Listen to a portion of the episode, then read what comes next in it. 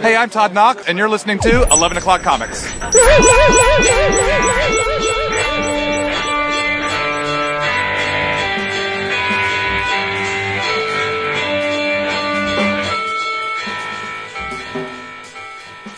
Absolutely incredible. Surprise! Hi! Yeah. Hey. Yes, knocking. Coming in. Steady rocking, knocking them boots. So what's the general consensus now about Cube? Yeah. Well, it's interesting. So another, not Daft, but another good friend of mine who is, he's kind of like the football guy's version of that. He is of Jewish descent, but non-practicing.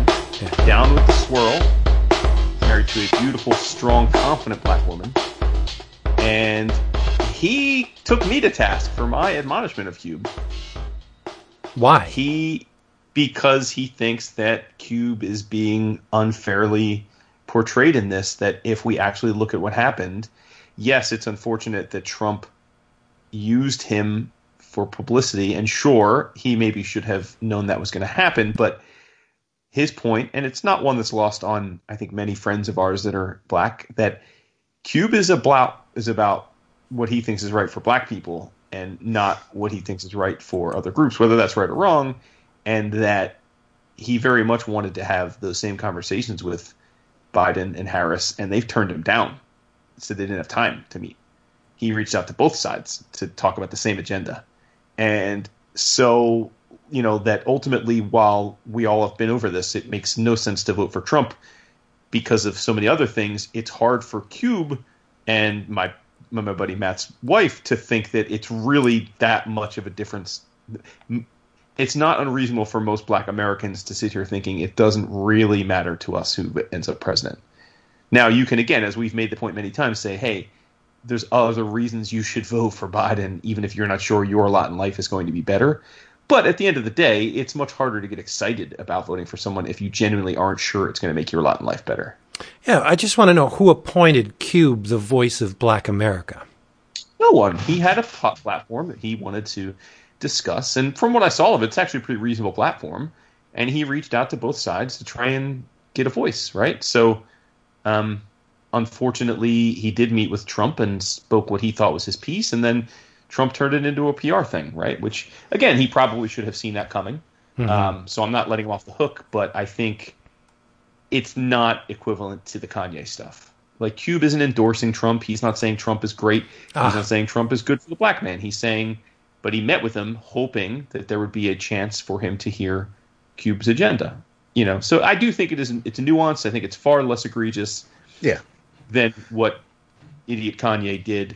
Am I disappointed? Yeah, of course I'm disappointed, because I'm disappointed that anybody of any kind of, even if you can affect 100 votes at this point, you know, I just think you got to be this is gamesmanship. You got to be on your toes. Yeah, right? Absolutely. I mean, I saw him speaking with Roland Martin a little bit over the weekend, and the clips that they were showing were, you know, he was basically saying, you know, this is the plan that was presented, and it's better than what the other side has presented because they haven't presented anything. So he's, you know, it's do you go with the guy who's like, this is what we can do, versus the guy who hasn't told us what anything's possible. But when I look at, and I get it, you know, Cube is he's living in the now, and that's what he wants to focus on, and that's where he's making his decisions from at the moment. But I also look at the past 4 years and no black federal judges and other things that the man has said, not even said, but has actually done. I mean, actions mean more. Trump can say whatever he wants, but it's what has he done that should show you the type of person he isn't going to. There's absolutely nothing that he could have said to Cube that would make me as a white dude leave that meeting and say, yeah, I believe he means it this time. I don't. It hurts, and I get that. Cube and so many other people are frustrated, but it from my vantage point, maybe short-sighted is not the right word, but I think there. We mentioned it before. There is a bigger picture, but it's It's unfortunate that it's happening right now at this time. And of course, like you said, Trump's taking advantage of the situation, and Cube's getting a lot of shit for it, and rightfully so or not. But, you know, I mean, from the black community, if you want, that's intro. Oh, yeah. That's where we're at. Yeah, we'll get there.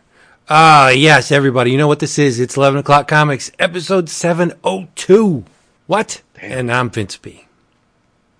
Our Vince B. I'm so glad to hear your voice. I am David A. Price. I can validate that. And I am everyone's favorite Watchmen character, Ozymandias. You must mean Ozymandias. No. Yeah, you are not. You're namerizing that, my friend. I don't know where you're going with that.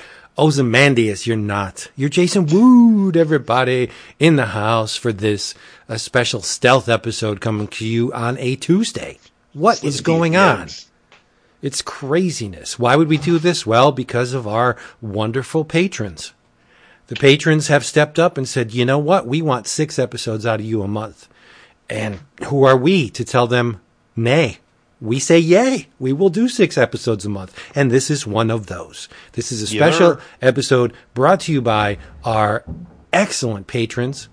If you would like to see why they are patrons, go to patreon.com/11 o'clock comics. 11, no apostrophe.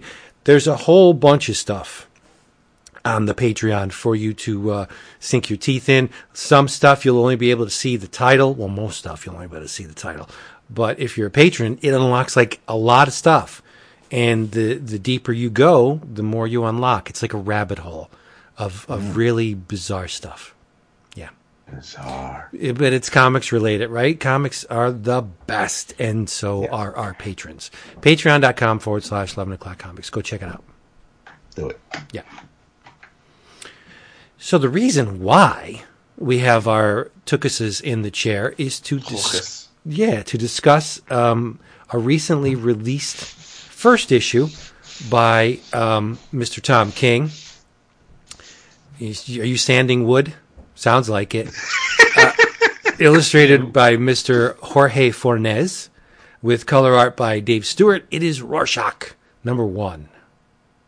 But, big but, before we do that, there was recent developments. Oh, super recent. Yes, very recent developments in the world. Off the press.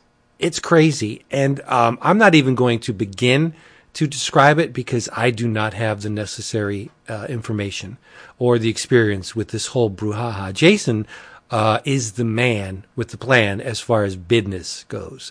And he's been keeping his eye on this. So, Jason, why don't you tell them about this whole DC distribution shakeup again? Oh, let's check. All right, yeah. So originally the story, I believe, was first broke by Mr. Rich Johnson at Bleeding Cool, and I was then told firsthand by Christina Merkler, shout out, that he had the story wrong. Then subsequent to that, a lot of other sites updated more accurate versions of the story. But the news, as you allude, is that after a few months, I guess almost 6 months, but give or take, during the pandemic, when Midtown Comics, under the banner of UCS, and our good friends at Discount Comic Book Service, under the banner of Lunar, became the co-distributors for DC Comics in the United States, UCS has announced and informed DC that as of January 1st, they are bowing out of the distribution business, and as a result of their decision not to continue doing so, Lunar, aka the Merklers, aka Discount Comic Book Service, have agreed to and been given the rights to become the new exclusive direct market distributor of DC Comics in the United States. Pretty amazing, considering that when we had Christina on a few months back, it was clear that this was. Even the decision to do it as halvesies was opportunistic and not something they had planned. And she was unclear what would happen beyond that point, depending on a lot of things. And now here we are heading into mid-October. And as of 2021, they will be the only place that the comics industry can get their DC floppies. It's amazing. And kudos to Christina and everybody at DCBS. We love them. You know we love them. If you've been listening to the show for any amount of time, you know that they are the people that make this possible, by and large. But I think it's great, and there's no one else that's going to be able to handle this. But there's some people out there that read this recent development with some trepidation. Right? Like, as far as what this means to comic book distribution writ large. Like, how is this going to affect everything? And maybe this could lead to something more unpleasant as far as comics go. Why don't you tell them about that? Yeah, well, when we last discussed all of this, I said, after we talked to Christina the second time, that while I very much thought her and Cam's focus and interest were in the right place, and I thought they intended to do well by the industry, and that, you know, we had every confidence that they would, to whatever extent they controlled things, they would do a great job. You guys know my take on it was that I was a little worried that the Merklers, who we consider good friends, were at risk of being played by DC, in that because of the big shakeup that we've seen with DC proper, and obviously Time Warner being acquired by even a bigger conglomerate, et cetera, the management shakeups, I was worried that this, if you kind of took a step back and you did an overhead view of all the things that have happened with DC over the last year or two, it looked, from my vantage, that the data pointed, you could make a case that DC is ever so slowly giving up its interest in supporting the direct periodical market. And when I made that point a few months back, I got a lot of pushback from our listeners, from you guys. I mean, you guys were less, like, you weren't pushing back, but you didn't really necessarily see it that way. But and then even, you know, again, to be fair, the Merklers hit me up and said, you know, they really do think that DC's is committed for the long term and so forth. So I took that at face value, and I posed the question again to, I did, for those wondering, I did speak to Christina today about all this, and I posed a few questions to her while she had the time. I thank her for the time. She couldn't join us tonight, unfortunately, because this is all kind of happening very quickly in real time for her. But I did pose that question to her again, and you know, her perspective, I guess, is the same as it was the last time I asked her, which is that, you know, she obviously can't control, nor does she know what's going on in the boardroom at DC, or, you know, or Time Warner, AT&T, whatever you want to call it. Certainly, but from her vantage, everything DC has said to them has, like, in terms of what they expected and what they would give them and how they would handle things, has been 100% on the up and up. Like, there's been nothing that DC has said or done from their vantage that flies in the face of what they were promised at the outset. So, you know, based on good faith and operating history, she genuinely thinks that this is what it is, which is that, you know, their reasons for leaving Diamond were the reasons that they did at the time, and it was kind of an unexpected but mutually beneficial new agreement, and that's her position as of today. They have already secured new distribution space, another warehouse to handle the logistics for the what will now be close to double the volumes, right? Because they're already doing half the country through Lunar. The onboarding process for the UCS side should be much more seamless, and they're excited. You know, she said they've been staffing, basically hiring nonstop. Like, they can't hire enough people fast enough, and they're very excited about the opportunity and humbled by it. So I think that while I still have my fears about DC's ultimate motivation, you know, at the end of the day, what can we do? But that decision is going to be made or not going to be made at such a high level that we'll only know about it when it happens. And beyond that, it's just my skepticism that plays into it. So in the meantime, I'm sure that the Merklers will do as damn good a job as they possibly can to service the market. Sure. I think it's amazing how they can go from, 60 to 120, like, on a dime. It just seems like she has contingencies for everything. I guess, long story short, I would not want to F with Christina. She seems like she has a plan for every contingency, every opportunity, she's got it covered. It's like, okay, you don't screw with people like that, which is good. But I'm selfish. I know that now. I mean, we did, but now it's even better. We're going to be able to get DC books even quicker. So, true. And then, now to keep in mind, I mean, it's an interesting thing though, because there's two other parts to this, which I think are important as you try and unpack this rubric. And this is not new. This has been the case since Lunar and UCS came to be. Non-periodicals are not exclusive to them, and Random House is the primary distributor of those. And that's part of why I've been skeptical, because I don't think, in fact, we had this conversation on the Facebook group today, because someone on the Facebook group in reaction to this news said, oh, see, this is another nail in the coffin of DC's commitment to printed comics. And I said, not at all. And then later I chimed in saying, I am fearful about what this means for the direct market. And then the guy said, wait a minute, you just contradicted me and said you disagreed with my take, and then you're just reiterating. I said, no. There's a difference. I don't think that DC is going to give up printed material for a long, long time, if ever. But giving up printed material is very different. Not giving up printed material is very different than weakening your reliance on monthly periodical comics, right? Like through the direct market. Those are different things. So I'm less confident that they're committed to the comics market that we know and love.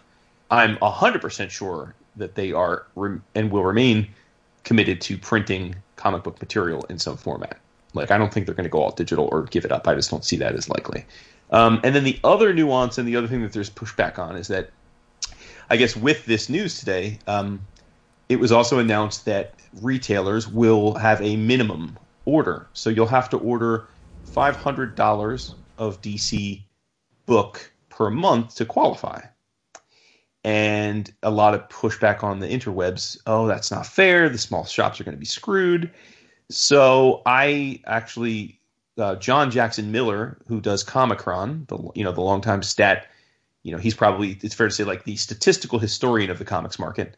He mentioned that based on data he had, he thought that somewhere between 10 and 15% of Diamond accounts wouldn't qualify for DC books under that threshold prior to this split. And I asked Christina about that. I said, hey, this is what I'm hearing, 10 to 15% of clients. And she said she didn't have a stat that she was comfortable sharing, but that she did want to point out that there is too much consternation about it, because in the time that they have been operating as Lunar, they have seen firsthand that Diamond was very, very lackadaisical about their own professed rules about Diamond only being for retailers, meaning that there are lots and lots of small accounts that are effectively buying clubs, like you, me, and Dap getting together and getting a Diamond license, and just because we buy enough comics that we can get the discount. And she said there are probably 10 to 20% of the market, the existing Diamond retail accounts, were people that were either buying clubs or stores that had folded up but kept their store open, their relationship with Diamond open, so they could get discounts for themselves and friends. And her point on that is we should be trying to actively stop that from happening. If you're a retailer who's operating in good faith, you want us to get rid of those accounts, because they will either have to give up buying comics or they'll have to start going to your stores and buying them the way they're meant to be buying them. And she's absolutely right. So I see her point. I think it makes sense. But again, I'm not going to – she wasn't comfortable, nor am I going to say whether it's 10%, 15%, 5%. That I don't know. But honestly, $500 of DC Comics a month is not that much. It's because this is retail price, okay? It's not like – it's not $500 of what you're paying Diamond. It's $500 of cover price material. So as we know, the average comic now is $4, right? So, do the math. That's 125 comics a month. So if you're a store that's not selling 125 comics a month, I'm not sure it makes much sense for you to have a storefront, honestly. So, I think I think that they're making much more of that than they should about this minimum. I think that minimum is just sound, solvent operating procedure. Many, many businesses require minimums to make it worth their while, right? I think that's just good business. So I think that's a non-issue. That's pretty deep. I didn't even think about that. I was in a buying club once. Mm-hmm. Not comics, though. Mm. Yes. Gaming buying club. And, sure. You know, you have a tax-free number and a couple of guys, and you can effectively save some money. And I'm totally with Christina on this. I think that these clubs need to be weeded out because they're not helping the distribution market at all. Mm-hmm. They're just helping a couple guys in a basement. So sure. Yeah. Now, what some have said, including our good friend Mark Laming, they mentioned that there are lots of stores, small businesses that are more of holistic hobby places, right? They sell toys, they sell, board games and card games and snacks, right? And they also sell comics, and those stores would likely be up against this, right? Because if you're only doing 10% of your business from comics, you maybe aren't selling 125 DC comics a month. So in that case, they could be hurt for sure. And again, while that's suboptimal, I wish that weren't the case. They still are more than able to get volume discounts, right? Like you can. I mean, listen, let's be blunt. This is probably. I mean, let's be honest, right? They could order from DCB service, right, and get it and get them for 40% off, right? So, like, they're not. Whatever their diamond discount was, they're gonna, instead of getting 48% off, they may only get 40% off now. But like, if they're selling them for cover price, and most hobby shops probably aren't giving a subscriber discount because they don't have subscribers, it's still plenty profitable to order your comics. So even that I think is a specious reason to get upset about all this. Well, I'm glad you did some digging. Yeah. And I was going to say one other thing. The interesting thing about this, though, is that some are trying to play this like, oh, people got to be DC haters again. Well, just on that front, let's nip that in the bud, because in a much less publicized bit of news today, Marvel announced that effective soon, Marvel Unlimited, which I am a longtime subscriber and advocate of, is moving from new releases being available digitally for free on MU from 6 months lag to 3 months lag. And we'll see if that's a big difference or not, but I feel like it's a seismic difference, because I don't know how many people these days are off the shelf current such that they can't wait 3 months to get their comics read. Yeah. And and you could say the same for 6 months. That's why I say I don't know whether the 3 month from 6 month means a massive influx of Marvel Unlimited users? Probably not, but it is certainly a lot closer to day and date release. And while I agree, and so two things. One, I do think that you could make the argument that Marvel's decision to do that has a potentially even greater negative impact on the comics retail market than what DC is doing. And secondarily, I also think it's a condemnation of the per-issue comiXology model, because it's even less realistic that someone's going to buy a digital comic from comiXology off the shelf the day it's released, when you can literally spend less than $6 a month and get every Marvel comic if you just wait 3 months. I mean, so we'll have to see how it plays out. And apparently they're saying that Marvel did this preemptively, knowing that when DC redoes and relaunches its DC Comics Unlimited, that they had already planned on doing 3 month lag, and so Marvel's just getting in front of it. So if that's accurate, then by this time, by next year, so in 3 months, both Marvel and DC, allegedly, because DC hasn't confirmed this, will allow you to read every one of the comics that they print 3 months after they hit the shelves, for a couple dollars a month. And you combine that with what is already massively rampant and out of control piracy, which is many orders of magnitude whatever people actually pay for digital comics. And yeah, I if I were a comic book retailer right now that wasn't in a major city with massive, massive loyalty and traffic flow, I would be concerned. Well, I can't say there's much trepidation on my part about the Marvel thing, because I'm not a digital reader, but there's a lot of people that are, right? Sure. So as to what its effects will be, we'll see. Yeah. Yeah. Anything? I'm curious to know what I'll talk to. If I don't see them tomorrow, I'll talk to the shop on Wednesday, because he was. They haven't. It hasn't been a great relationship with UCS, and I know between shortages and the late shipments, and but again, not that it's a massively huge shop. They order the Batman books. They do have customers that come in looking for some DC product, but they're not. There's no way they're close to Midtown's biggest customers. But and the reason they went with Midtown is because of distance, because of shipping.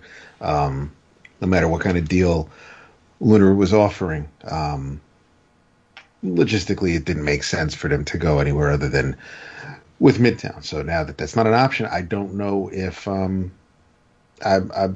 sure they're going to have to get some DC books for their customers, whether they'll piggyback on another shop that meets the $500 minimum, and then just, you know, get the books from that shop to appease any customers that do put it on their any DC books on their pull list.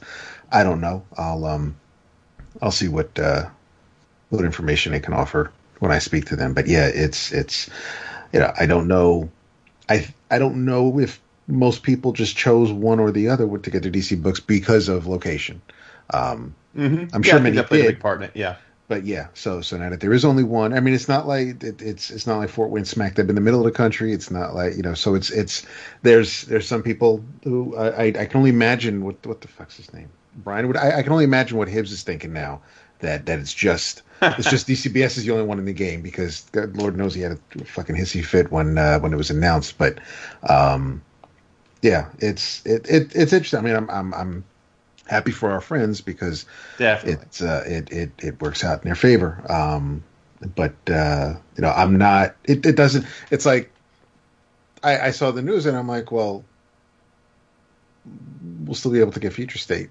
So I'm like, I'm not really sweating it too much. So, but no, it's. I do feel for those that are affected by it or will have to make changes, those that are above board. The buying clubs and whatnot, maybe not so much. I get it. You took advantage of a situation. You were playing the game that was available to you, but not every ride lasts forever. So yeah, I'm not focusing on any negatives right now, because from where I'm sitting, I don't see any negatives. I'm not a retailer, and I'm not, I'm sort of kind of the end user, because I just get my books from people who get the books, so right. Well, yeah. I know. I mean, previews isn't designed for me, the end user. The Diamond's end users are the retailers, and then we just get them from them. But yeah, yes, by all means, we are the end user. Right.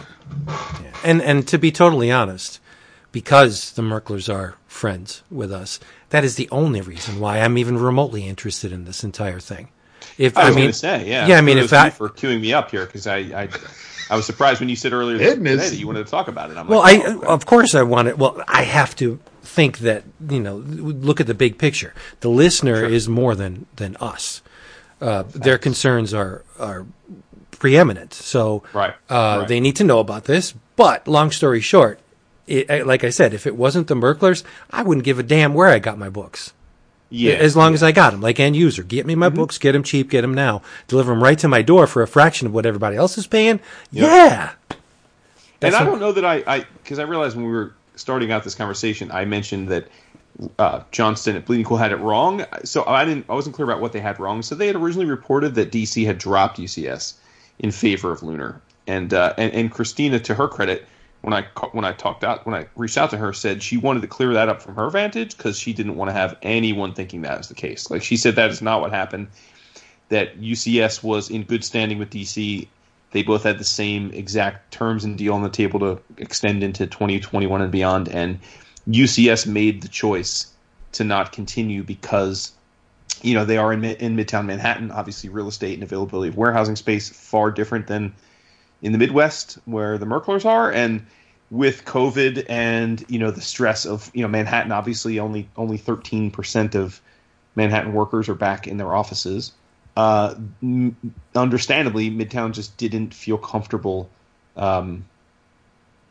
committing to what would have been substantively more investment in the distribution business to make it a long-term thing, right? And so they just kind of said to DC, hey, we're, you know, much love and we're happy we were able to help you, but it's just not something we feel comfortable. And then DC said, okay, yeah, I mean, we understand, and said to Lunar, this is the situation.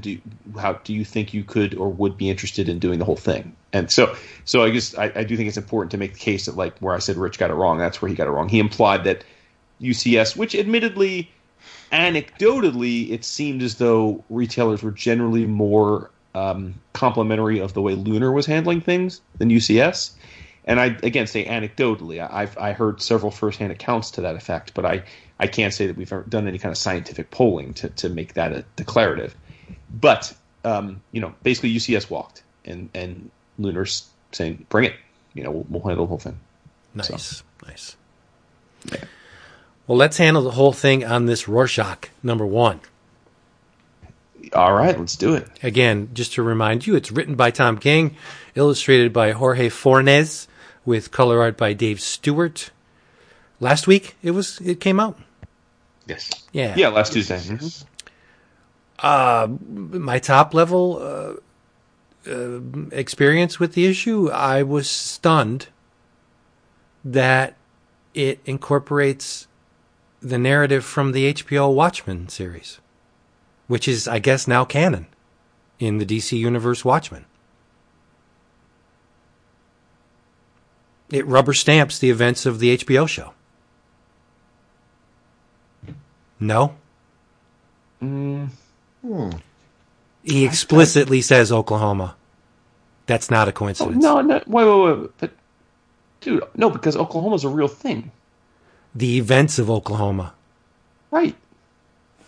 But that is Tulsa was a large part of the Watchmen HBO show. Yeah, but Tulsa's also referenced in Lovecraft Crunch. I mean, it's a legit historical event. Yeah, I was going to say right, exactly. But why would the mask? He mentions the comment of Oklahoma in relation to the Rorschach mask. That's intentional. This issue. I think it's intentional on Tom's part to acknowledge the Oklahoma massacre, but I don't think I would be betting that this is canon with the TV show, because I don't see cops walking around in masks and all that stuff. I don't. But how does the mask? In fact, we actually see there's cops. In fact, actually, no, I'm quite confident you're wrong, because in the 6th or 7th page, there are cops that are in a flashback going to the door and when the night that Rorschach and they're plainclothes cops. Yeah. So clearly this isn't the HBO show universe. In the HBO show universe, cops do not. They all are masked. They do not have. They're not unmasked. And it took me a second, because some of the fashion seems a little dated or of a certain era. And although they do say it's 2020 though. Yes, yeah, because the movie there's a billboard that says the movie's coming in 2021. But so what was the date of the HBO show? Present day. Yeah. So could the events of the HBO show have turned law enforcement away from the? No, because the as we learned in the HBO show, the cause to wear masks was years before the show took place. Agreed. Right. Agreed. So but they're what both I'm saying, present day is my point. But no, but Vince, yeah, whatever happens in the show, I don't think then that caused the world to change, so that the change that happens at the end of the series, the TV show, is the way these people are. Now, like the 6 or 7 or 8 months between the end of the TV show and this issue, well, that's real I don't time. Think was enough to make the change. Plus, it was. I mean, I don't think every state or every city changed the same way. I don't know if every police organization across the country all wore masks. I think it was. And I may be wrong, but it's two separate things. Just like you could have been digging for Doomsday Clock references in this, or the button. You know, I mean, this is just like the Watchmen TV series. This is something that's taking place after Alan and Dave's series. But why? No. What? Okay, just humor me. Sure. Kovacs was destroyed at the end in the events of the original Watchmen. Yes, yes, yes. Why would the mask be popular even after Oklahoma? If this urban legend, it's just that that's not enough. I don't know. I if only we knew Tom King and could ask him. I mean, you have people who it's. I mean, similar to fashion, it's things are cyclical, and people love referencing things from the past, and we're just going right. But I'm just Oklahoma and the events of that whole thing are not even a factor in the original Watchmen. They're an important part of the HBO series. Why would Tom mention it in his narrative if some of that wasn't incorporated into this or will be incorporated into this? Like, why even bother? It has nothing to do with the original Watchmen, right? The riots. But you're getting into a sticky wicket here because Lindelof made it clear that the Watchmen show very much was, in his mind, canon, and everything that happened in the comic happened in his universe. Correct. Cool. Right. Well, that's cool. But it's like butterfly effect. Like, so I think it's fair to say that Tom's Rorschach and Lindelof's HBO show both treat the original Watchmen, Alan Moore, Dave Gibbons' work as canon. But it doesn't necessarily mean that they are the same future. They could be two different futures, right? Yeah, yeah. But just for the fun of it, I did just text Tom. So unless he's busy at some Hollywood muckety-muck thing, maybe he'll respond by the time. Well, how awesome would that be if he responds live? That would be great. Yeah, it really would, really would. Again, it's just a tease. This whole issue was a glimpse at, I'm guessing, the big narrative that Tom has planned, because in a sense, not in a sense, but in essence, we have a political rally for a rival of Redford, a presidential candidate that's going to rival Redford. And it seems that a man and woman, the man dressed as Rorschach, the woman dressed as a cowgirl, were going to assassinate said political rival. And a man, an investigator is brought in to get to the bottom of it. Turns out that the man's name is William Myerson, who looks a hell of a lot like Steve Ditko. And the woman is Laura Cummings. Now, what's the big deal with this William Myerson guy? You have a nut job that goes after a presidential candidate, tries to kill him, is killed in the process. Well, let's look at his prints. And it turns out that William Myerson's prints are a match with Walter Kovacs. How is that possible? We don't know, because that's where the issue ends. But it's all tease, and I loved it. Because it's all tease, right? It's just basically the briefest glimpse into the setup. As far as where it's going to go, who the hell knows? It could go anywhere, right? But I got to give props to Tom and Jorge Fornés for not adopting the 9-panel grid. Yes. Yep. Mm-hmm. Yep. I thought it was wonderful that they didn't say, okay, I'm beholden to this friggin' structure, because the original did it and Doomsday Clock did it. I mean, it goes out of its way not to do anything with 9 panels. Even the last page, there's a sequence in here that's 12 panels, which is close, but the last page is just a blizzard of panels, 3, 6, 9, 12, 15 panels on the last page. Just it's nice that Tom is like, okay, we don't need to mimic what has come before. Let's just blaze our own trail. And maybe it turned some people away. I don't know. I can't. I haven't really, other than you two, I haven't talked about this issue to anyone, so I don't know. I haven't read anything online about the very structure of the narrative, But as far as the storytelling goes, it's impeccable. What we got. Comment? I wasn't sure if Jason was heard back yet. I'll let you know. Breaking news if I do. I immediately noticed we're not beholden to, unlike Doomsday Clock, we're they're not trying to mimic the story that came before that this stems from. I mean, even visually, it looks a little different. Fornés' style is much different than Gibbons, but it works. And I, as far as, you know, setting the scene and getting to know some of the players, I really, really liked it. I didn't know what to expect going in because it's where Watchmen, the original series, it's its own thing, and I think as a comic book, it's perfect. We don't need to noodle around with it, and this being a story based on the events following that, and that it's not necessarily, a direct sequel, like the next day after the squid. This is, there's enough of a distance here where I can kind of just take it for what it is as its own thing, again, based on prior material. But I really liked what Tom and Jorge are going for. I mean, at first I thought, I wasn't sure where we were because my man looks an awful lot like a David Mazzucchelli, James Gordon, with some weight on him, but he obviously isn't.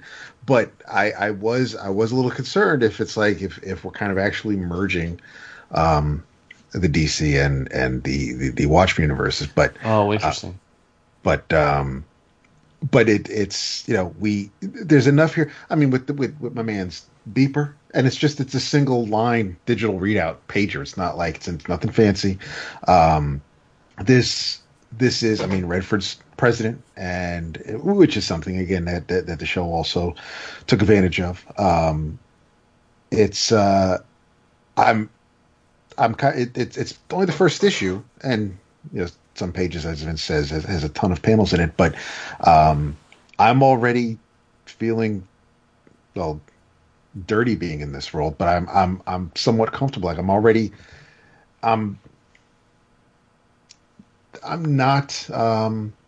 not shrugging my shoulders going, yeah, let me see where the second issue takes me. I'm in. I'm not saying it surprisingly, but I was hooked because it's something that I very easily could have been, okay, I'll just wait on it. I'll see what everybody else is saying and then I'll read it when it's done. I do think it's going to read better when it's done, yeah, I agree because there are threads here and there are things that knowing Tom, we'll see. There may be something that we won't see until the fourth issue where had we known about it a few minutes earlier from reading an issue or two ago as opposed to months later, it might there'll be a benefit to reading it in one chunk. But no, I really, really like, as far as first issues go, I really like this one. I wonder how many heads the whole William Myerson, Steve Ditko thing is going to fly over. Because Tom is explicit that Myerson was a comic book artist. And for him to, for Fornés to sculpt the visual aspect of this person to look like exactly like Steve Ditko. We know the history. Ditko, Question, Rorschach, they're all, one and the same, at least as far as inspiration goes, that Alan Moore used for the original. But I just I wonder how many are going to get that, because it's fleeting and it's not like the depiction of Myerson. There maybe it'll be half of a face in the corner, and he's very reluctant to face the camera. Like, that's Ditko. It's Steve Ditko. Yeah. So how many people are gonna pick up on that? I'm wondering, right? Maybe that's for the longtime fan. Here you go. Here's a little morsel on which to chew. But I'm thinking, you know, we're such an insular group that maybe a lot of us will know this. A lot of the readers will know that. I don't know. I just thought it was very nice of Tom to do that, to put another couple layers on this thing, right? Hey, how would you like to have the man himself jump on for a few minutes? Oh, that's cool. That is very cool. He's like, yeah, whatever. I'll patch him in. I'll get him in. See, folks, this is why you pay us the big bucks, because here we are discussing and debating Rorschach number 1, and we have a disagreement. And so what do? We go to the source. Look who's here to settle this debate but the man himself, Mr. Tom King. What's up? You know nothing of my work. Please go away. Well, you don't know which of us knew nothing of your work and which of us was spot on about your work. We had a disagreement. Thanks for having me, you wonderful nerds. You know you're my favorite people. What a joy it is. Today on this podcast, yeah. Yeah, that's true. So, all right. So, Tom, first of all, much love to you. We are doing – this is a bonus episode for the patrons because – Good job, patrons. Well, good way to spend your money. That's right. Solely focused on Rorschach. Well, that's not exactly true. It was to be solely focused on Rorschach. We also threw in a little talk about the DC distribution news today. But anyway, we were just – DC's got – what, every day there's some – It's true. It's above your pay grade, though. It was way above my pay grade. I turn in scripts and businessmen make decisions. That's right. But we were just, and that's, you know this already because I texted you, but we were just debating and discussing the opening scenes, and Vince made the point that in his mind, this was clearly you treating the incredible Damon Lindelof Watchmen television series as canon, and Dap and I very quickly said, nah, bro, I don't know that that's true because... just because, I mean, A, Oklahoma was a real thing that happened in real life, and B, the cops in these scenes don't have masks on, and so we went to the source, and you wrote the thing, so settle this debate. Yes, it treats both the original Watchmen and the TV show as canon. Those are the two in canon. Text that I built in one for Vince. There you go, Vince. So we'll. This takes place like some 6 months after the TV show because obviously the candidate that was running for president in the Republican Party in the TV show is now spoilers, but he's liquid, so he cannot run. So this is Turley is a new candidate who replaces. What was his name in the show? He was the son of the guy. He was Keating Jr. or something. Or? Yeah. Yeah, it's the son of the guy who made the first laws, whatever the first anti-superhero laws. I can't remember his name, but yeah. So that guy Joe Jr. That sounds good. Yeah. Joe Jr. is dead, and so Turley took his place. And although it happens in canon, it doesn't reference directly that show. I actually talked to Lindelof about this, and he was happy with it. So yeah, so you can look at it as you know, if you love the show, you can. You know, this is sort of a continuation a little bit. Excellent. That's awesome. That page. You just got Lindelof on speed dial. You just hit him up real quick on this page, or you just hey Damon, is that how it goes these days? We were doing that fandom thing together, and so you know we were just doing prep for it, and we just started talking about it and going on, and then it turns out his kid goes to my high school that I went to, because I grew up in L.A. Yeah. And so we bonded over that. And then, we did the whole thing. And then he reached out to me. He's like, Tom, I got this big thing. I really need your help for a thing. I was like, oh, my God, this is my moment. He's hiring me to write the next super huge. I'm already writing a super huge movie, but even super huge movie. And I get online. I'm ready to sort of make my big break. And he's like, Tom, a buddy of mine needs some signed comics. Can I get some from you? Nice. That's awesome.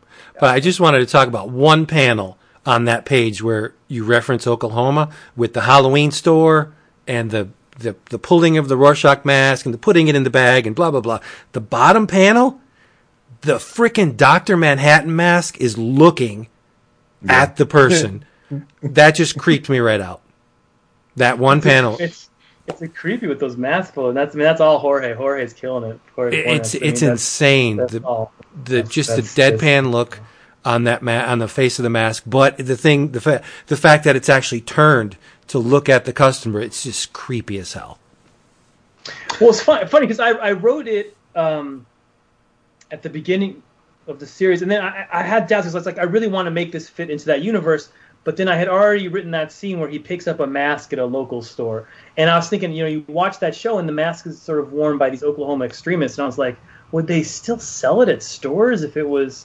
But then I looked at our own real life where people can buy freaking MAGA hats anywhere. And all this stuff. I was like, oh, you know what? I think in real life you probably could still wear that mask, you know? Like, mm-hmm. There's still people flying the, you know, CSA flag and stuff. So, then I was like, okay, I guess... real life being as crazy as it was gave me a little leeway to do something a little crazy in the plot. Nice. This is a it's a 12-issue series? 12-issue series. All done. I've written every single issue. I wrote every single issue a while back, so it's been a while since I've done it. Yeah, I remember your tweet. You replied to someone who kind of was complaining about Doomsday Clock and among that the delays, and you said that that's one thing you won't have to worry about with this. Yeah, unless Jorge starts... Right. Hasn't mean he just had one kid, so maybe he'll have another kid, or he didn't tell me about it. But or start skateboarding. Let's start skateboarding or hanging out with Tony Harris all the time. I don't know. I think that was for you. I need a Tony Harris nice. For you. Oh man, nice. I was gonna say, Jesus, perfect. Holy boy, shots are being fired around here. Jorge he's got 6 in the can already.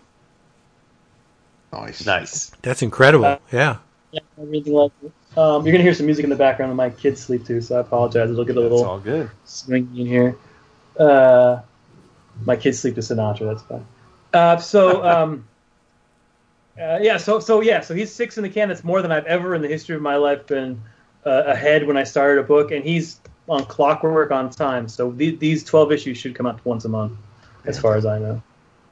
At least they will for the first 9 issues, I can probably guarantee, and I think I can almost guarantee 12.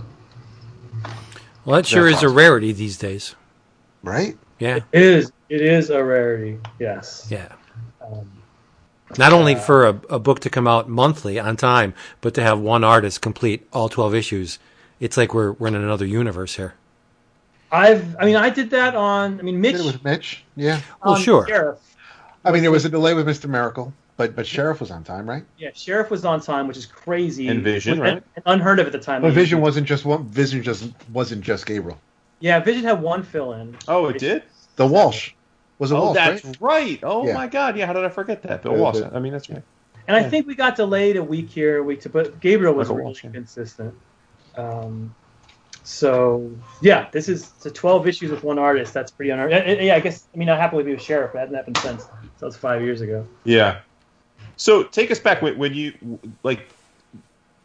long since you wrote this song? How long ago did you pitch this?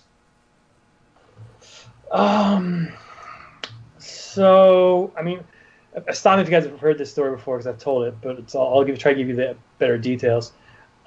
Dan, so when Mr. Miracle was ending and it was super popular, Mitch and I had already decided on Strange Adventures. We'd come up with a plot. We had Doc on board. We pitched it, had it accepted. It's all going forward. So much so that if you look at the end of Mr. Miracle, you'll see like hints that we're doing Strange Adventures next. And then Dan literally texted me. I was out walking the dog, and he's like, forget Adam Strange. Nobody cares. Rorschach. And then I was like, that's insanity. And then he called me. When the publisher calls you, you got to answer. So I was like, what's up? And he's like, I'm looking at just our lineup, and I just went to this huge meeting about the new Watchmen TV show, and I just think that like Watchmen is a brand now, and it's a big brand, and we have to sort of push it. And I'm just like, Dan, I don't want to do that at all. That sounds terrible. I think, I have my moral problems with the whole Alan Moore thing. I don't want to. I'm already an Alan Moore clone in my head, and Lord knows I've. If you look at, I used to joke, Omega Men should be called Who Omega's the Omega Men. It was just, a direct rip-off of the Watchmen. And Moore is his own being, and his own being is just the best writer who's ever written comics, and who wants to be compared with him, man? You don't want to go on after the Beatles, It's just, it's not a good idea to be on stage after them, And Mitch and I had already And he's like, well, Rorschach book will sell more. And I was like, yeah, but we're already down the line on this doctor, on this Strange thing. And I was super proud of what we had planned. So I was like, no way, that's a stupid idea. And you know, we said Watchmen TV show. I was like, you know, the first Watchmen movie is fine. It's good, in fact, but it's so much behind the comic book in terms of an art object, you know? Oh, hell yeah.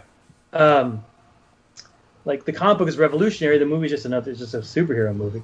So I was like, oh, I just expected the TV show to be just like that. I was like, great, it's going to be a longer sort of object like that. And it wasn't until I saw the TV, two things happened sort of simultaneously. One, when the TV show came out and it was fucking amazing, which I didn't expect at all. Like, even my friends were telling me it was amazing. I was like, no, you guys have been fooled. Like, this is just a copy of something. Yeah. And then, like, 3 episodes in, I was like, oh, my God, it actually, they pulled this off. It didn't even really was exceptional. I mean, I think we are in the same camp. I was very much like, well, in fact, I think before it started, I was like, I'm not going to watch it. I just have no interest. And then, like with all things, you know, you feel stupid after making it declarative like that. And then I watched it, and I think, again, it's hard. Anyone that's seen it, it'd be pretty hard to be – I can't fathom a comic book fan actually watching the entirety of that show and not thinking it was excellent. Like, you'd have to be on some extra level of, like, caring more about Alan Moore's personal affronts than Alan Moore himself does.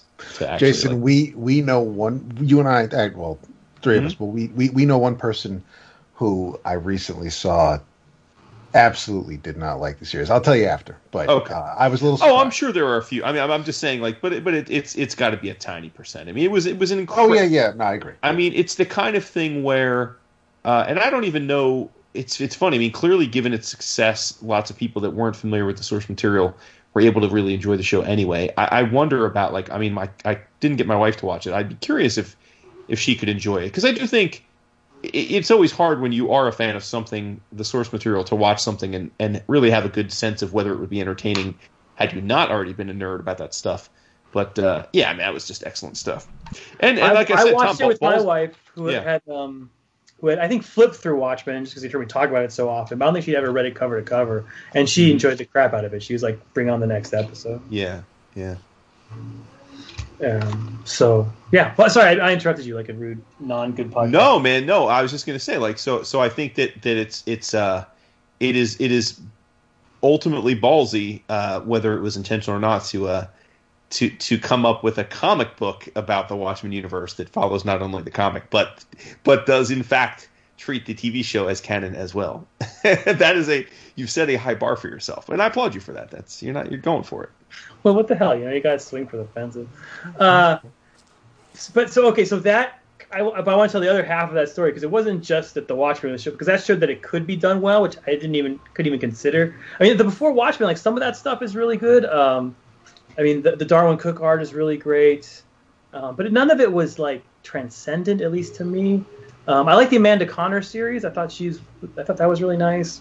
Each of them was, but, you know, and Doomsday Clock was, to me, that didn't feel like a Watchmen thing. That felt like a DC Universe thing, and it was a Jeff Johns joint, you know. And so the other thing that coincided is I did an annual with Jorge. And Jorge, I liked him. You know, I was the one. I don't know if I discovered him, but he was just a guy who used to send me, like, stuff on Twitter, and I was like, put this guy on Batman, you know. So, and you know, and when he went on Batman, he was doing an Aftershock book, so he took a big jump. And so, but I thought he was really good. And then we did this annual together, and I was like, oh, he's not really good. He's like a genius. Like, I have a guy here who can do just work. I was like, oh, now this it's another Mitch and another Clay. Like, I was like, this guy can tell a story unlike anybody in comics. And I was having resistance from Bob Harris and Dan DiDio, who are both no longer at the company, with Jorge. That they were not... Because he wasn't a big enough name, quote unquote, you mean? No, they would come to me and say that he just looks like Mazzucchelli to us, and we don't see the point in that. And I was like, I don't understand. Like, Mazzucchelli was that's 30 great. Years ago, and he's your second best-selling Batman artist of all time. If this guy's 80% Mazzucchelli, you should be throwing money at him. And so they were just, and I saw more in him. I saw there was a lot of Mazzucchelli, but there was also, like, this Toth element to it, and there was this old school stuff, and there was some Gibbons in there, and so I was getting a lot of pushback. And I was like, they really want me to do this Rorschach series. I can use that as leverage to get Jorge a book where I can show off what he can do. And he's already, by that time, he had done some Daredevil with Sadarsky. So once you do Marvel work, they get more interested in you. And so that was, it was those two things. Like I saw that, okay, this can be done. And I really needed a project to get, before Marvel pulled Jorge away, I needed to give a project that was big enough and worthy of sort of Jorge's talents that DC would agree to. So Rorschach was sitting right there. So I said, yeah. And then, you know, we can talk about the whole Alan Moore of it, the whole thing. I'm interviewing Dave Gibbons in 3 days. For oh, really? For what? Baltimore Comic Con. Baltimore Comic, yes. Oh, yeah. Okay, cool. Nice. Well, I have a thank you as far as this first issue goes. Mm. I just noticed it, but I thought the idea of making Meyerson Steve Ditko was brilliant. But not only did you make him Steve Ditko, you gave him Peter Parker's glasses. So that's another layer. Well, that's what I'm saying. Jorge and I'm giving them both props. But this Meyerson is Ditko wearing Peter Parker's glasses. Yeah. Wait till you see issue 2, man. There's a girlfriend who looks a little bit like Gwen Stacy, and there's a bully. You know, we go a little meta with the whole thing. Nice. Yeah. Now, I'm assuming we're going to get more info on Laura Cummings, too, right? Yes. The first, I don't want to tell you how it breaks down, but yeah, those. I mean, the whole point of the series is what got those two weird people, this sort of young lady from rural Nebraska and this old man from very urban New York shut-in comic book writer, what got them together onto that catwalk taking shots in the United States. I mean, that's the whole point of the series. Mm-hmm. And what does that mean for, you know, what the country is and what it will be going forward? Sweet. That's it. Oh, can't wait. And it's totally that Citizen Kane sort of style, which I've never seen in, at least not in a 12-issue comic book where we tell everything in Citizen Kane's sort of flashback. Yeah. Mm-hmm. So it's cool. Now, before you jumped on, Vincent made the point, and we agreed that it was cool to see that you didn't do the Watchmen Gibbons 9-panel. In this, you switched it up, and I think I presume that was a conscious decision. Yeah, the first thing I said to my editor when we got on the phone to discuss this was like, I don't want to use any of the Alan Moore tricks or ticks. Number one, because I've used the fuck out of them. Nobody's used the 9-panel grid more than me, you know. Oh no, well that's the point that I think Vince was making, is that you you've said this on our show many times. Like, you obviously have patterned your career, understandably, in some ways on Moore, and why shouldn't you? And the 9-panel grid exists because it's amazingly effective, and you're no stranger to it. But that's the point. Like, so it's notable that you didn't use it in this. Yeah, I mean, I think what is innovative about Watchmen is that it's innovative. And by that means it breaks new ground. So if you're going to do something that's worthy of Watchmen, you can't just copy everything it does, because then you're doing the exact opposite thing that it did. You're not being innovative, right?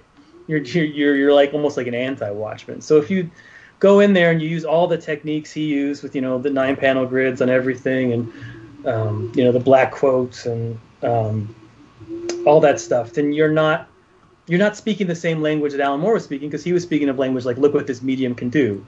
If you're doing that, you're really just saying, look what this medium has done, you know? Right. So, yeah, that was the first thing I got on the phone. I said, I don't want this to be a cover song of Alan Moore. I've watched it. I don't want 9-panel grids. I don't want the famous pun transitions where, you know, he'll say, the clock is ticking and the next panel will be a clock ticking kind of thing. So I threw those out, and I threw out a lot of my own ticks, you know, ticks I stole from Alan Moore, like a lot of repetition, quotes. Even I didn't use. There's no titles. Each chapter is, you know, chapter 1, chapter 2, chapter 3. So because, you know, they're very famous title chapters. I even took that sort of out. It was sort of a way to push myself to not, you know, like I've said this 1,000 times, but like.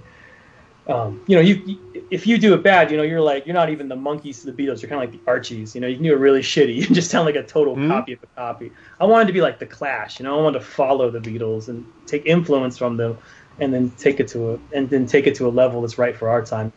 Just like that's a great comparison. In fact, I love that comparison. Yep. Mm-hmm. Listen, is it? I don't know if this is going to make any sense. Is it easier now, or to like? Is it easier to write now, do you think? Or is each project its own little torment? No, it's easier. Yeah, it's easier right now. I'm in a good, I'm in a super good place. It's harder to write in the fact that I have 3 kids that are home all the time. So there's just and the shittiness of the world, that makes it harder. And I don't get to go to cons and see people and do that sort of creative thing, which I think renews some of your creative energy. But the actual writing is, it's gotten easier. I'm not on Batman. I'm not on a book where you got a billion people care about it, and you got. But I'm not just the fans, but the editors. Right now, DC has me sort of slotted in this place, and my wife and I are talking about it because my contract's up. Where they're like, you just do whatever you want, Tom, and be happy. Which on one level you're like, fuck, that's all I've ever wanted in life, and on the other level you're like, wait, am I being pushed enough? There's like something in you that's like. Am I getting, I don't know, there's something that's like, wait, you don't want me to you're not pushing me to do something I don't want? That's like, as a writer, you're like, because DiDio would always be like, Tom, why don't you write the next big creative crossover? My brain would be like, man, I don't want to do that. I just want to write some, just write the best thing I can write. And I know that won't be the best thing I can write. But when someone's pushing you to do that, you feel wanted.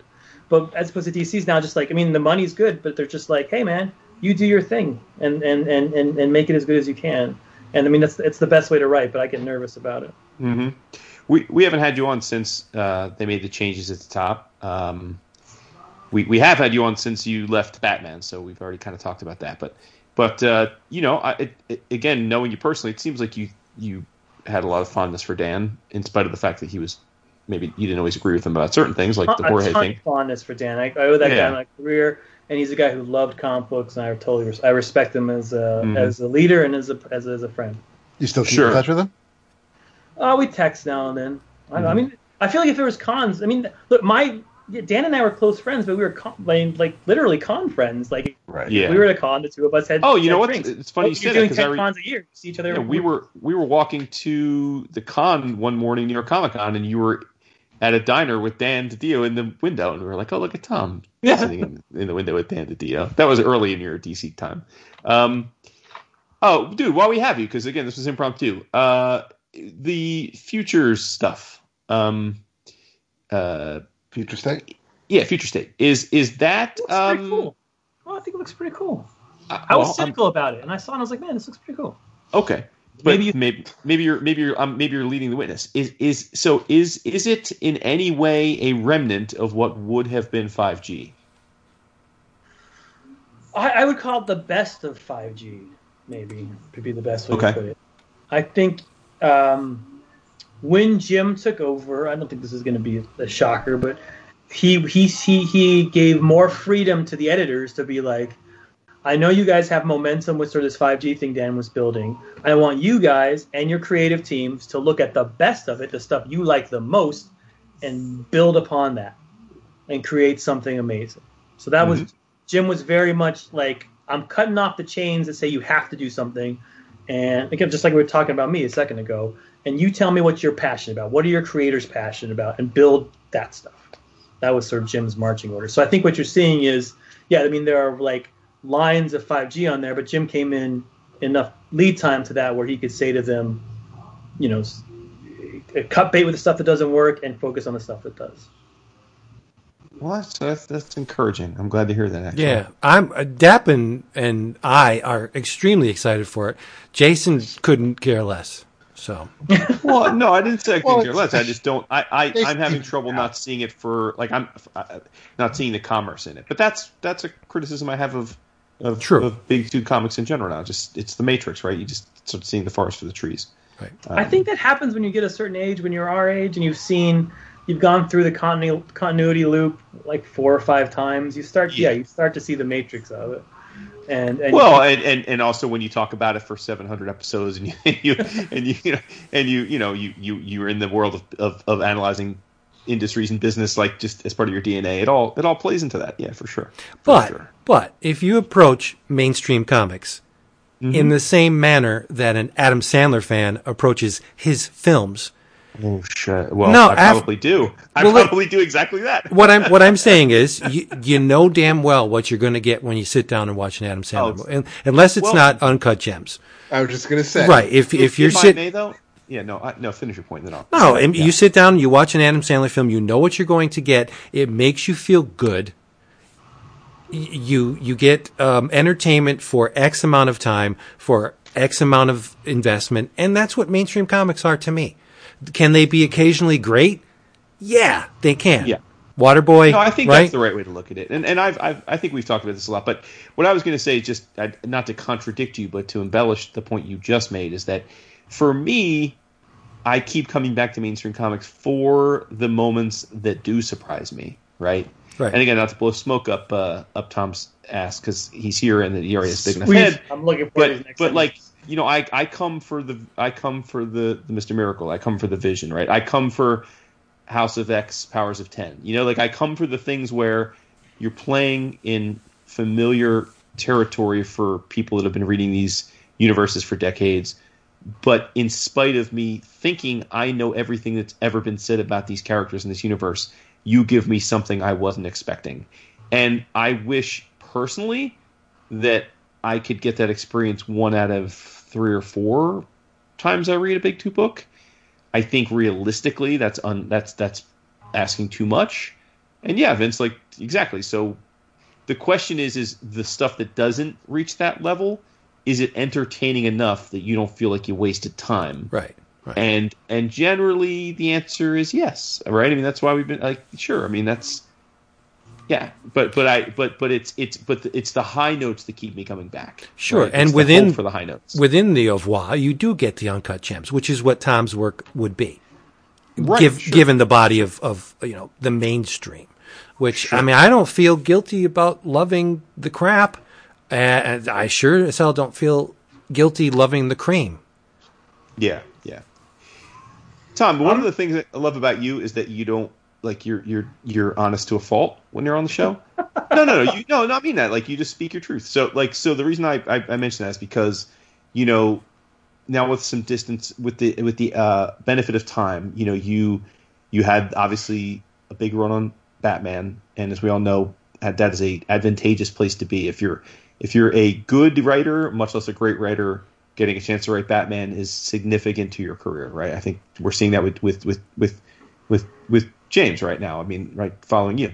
But I guess what I'm wondering is because you were so self-aware of like being the Batman guy and what that did for you, now that you haven't been the Batman guy for a bit, has it codified or are there any like any additional thoughts as you look back on the perspective of like having been there, done that? Like has it kind of I don't know, knocked like changed your perspective on your own career place, or like, is it, you know, I'm just like, have you had a chance? Has it been long enough? You've had a chance to kind of like take it in and say like, that was a phase of my career and I'm glad it was there, but like, it wasn't as important as I thought it was at the time. Do you still think it was as important as you did at the time? I'm just curious if you've had a chance to opine on that. Yes, I do. And it changes from day to day. And I'm sure it'll change from decade to decade as I get older. But I mean, I think the first thing to say is that I never once felt like I was "quote unquote" the Batman guy. I always felt that Batman, even when I was writing him, was like sort of Scott's purview, and he had sort of ownership over that, and that sort of Scott's dudes, you know, his jocks and his Capullos, and I always felt that it was, and I don't know if that comes with sort of Scott jumping on All-Star right when I was beginning, or the fact that sort of. Even the origin of Batman, me being on the book, was I was supposed to write Detective while he wrote Batman, and then Scott didn't want to do double shifts, so we just sort of shifted that to me writing Batman and him writing All-Star. But I've never felt like, I mean, I don't see myself in that line of, I'm super proud of my Batman work. There's some issues there that I think are the best I've ever done. Annual to the stuff I did with Lee Weeks along the way, some of the stuff I did with Clay Mann and those like date issues. So I think that's the best writing I've ever done in my life. And it was on Batman. But at the end of my day, I don't think like anyone's be like, listen, like who are the defining Batman writers? I think they'll have your Denny O'Neills and your Scott Snyders and hopefully James. I don't think I'm going to be on that list. I just don't think, I don't know. I just never thought of myself as I was a guy who was on that book. And you have to remember, while I was writing that book, I was still doing Vision. I was still doing Mr. Miracle. Mm-hmm.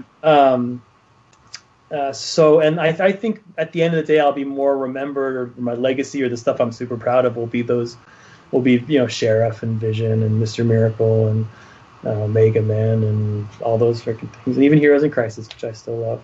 So I mean, look, I have no regrets. Like I said, it was a ball to. When I started, I had – I'm off Twitter now, but I mean when I started, I literally remember the day of the YouTube thing. I looked at my Twitter and I had roughly 6,000 followers, and the day I finished, I had 110. So like – holy shit. Like that's what Batman will do to you. And it's same with my bank account, man. My bank account is nice. Jesus Christ. So I didn't think you're off Twitter.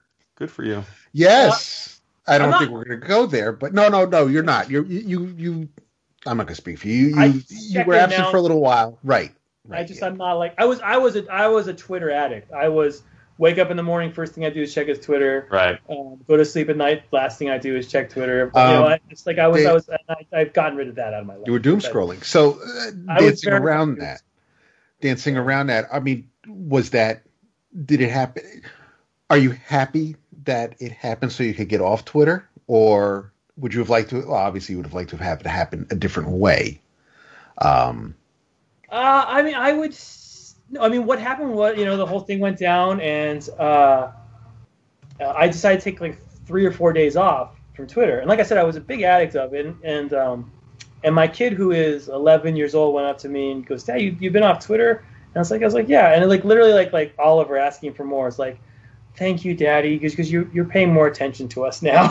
it was just like a direct shot of guilt to the heart. And I was like, "Oh, okay." I missed the good morning posts. I missed those pictures. Yeah. So, and I've got like both my Instagram, my Twitter account have a significant amount of followers. I mean, for me not to post on them and say I've got a book coming out seems like a stupid thing to do. So I still do that. And I'm trying to promote this thing I'm doing in Philly for the election. So I'm trying to promote that as much. Speak on that. Speak on that while you're way happy. Oh yeah, on election day, I'm going to downtown Philly to Fat Jack's Comic Crypt, and I'm going to give away comics to people who voted, signed comics. So you can either wait in line and get a comic signed. It's going to be a masked, social distance lines. Or if you think that sounds like a bad idea to you, which probably wouldn't to me, I'm going to have a bunch of pre-signed comics. You can come and just pick one up and run. And I'll be there all day from 11 to 5. And it's just like, if you voted, here's a reward for you, man. It's a free site. That's comic. Freaking great, dude. That is great.